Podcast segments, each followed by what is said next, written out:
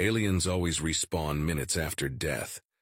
It's a common prank for aliens to kill each other for a laugh. When they discover Earth, they kill millions of humans, thinking it's a humorous way of greeting this new species, but for some reason the humans aren't laughing. Death. Something we've seen hundreds of times by the time we were younglings, most likely having experienced it ourselves by that point. Something that was so natural and normal to us that we would often kill each other for no reason other than to pull one over our comrades.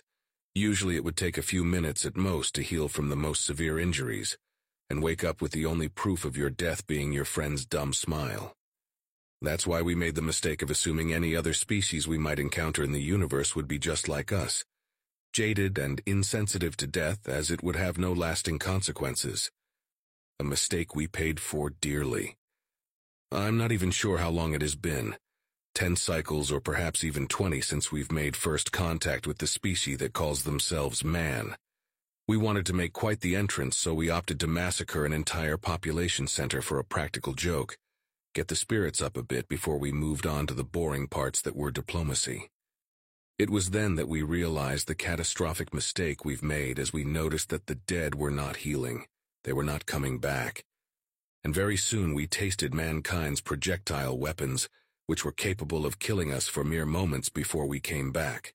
The humans were horrified at first.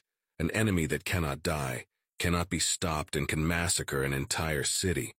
But as they continued killing us repeatedly, something changed. The horror and shock on their faces became joy. Every trigger pull echoed along with a sadistic laugh. A few more deaths later, me and my comrades found ourselves contained seemingly spared from the repeated deaths at last, but this relief only lasted for a short while. A few days later we were inserted into some kind of machine, one that would kill us in the slowest way possible only to wait for us to come back to life and do it all over again. It was then that we finally understood. Death is a mercy not afforded to our kind.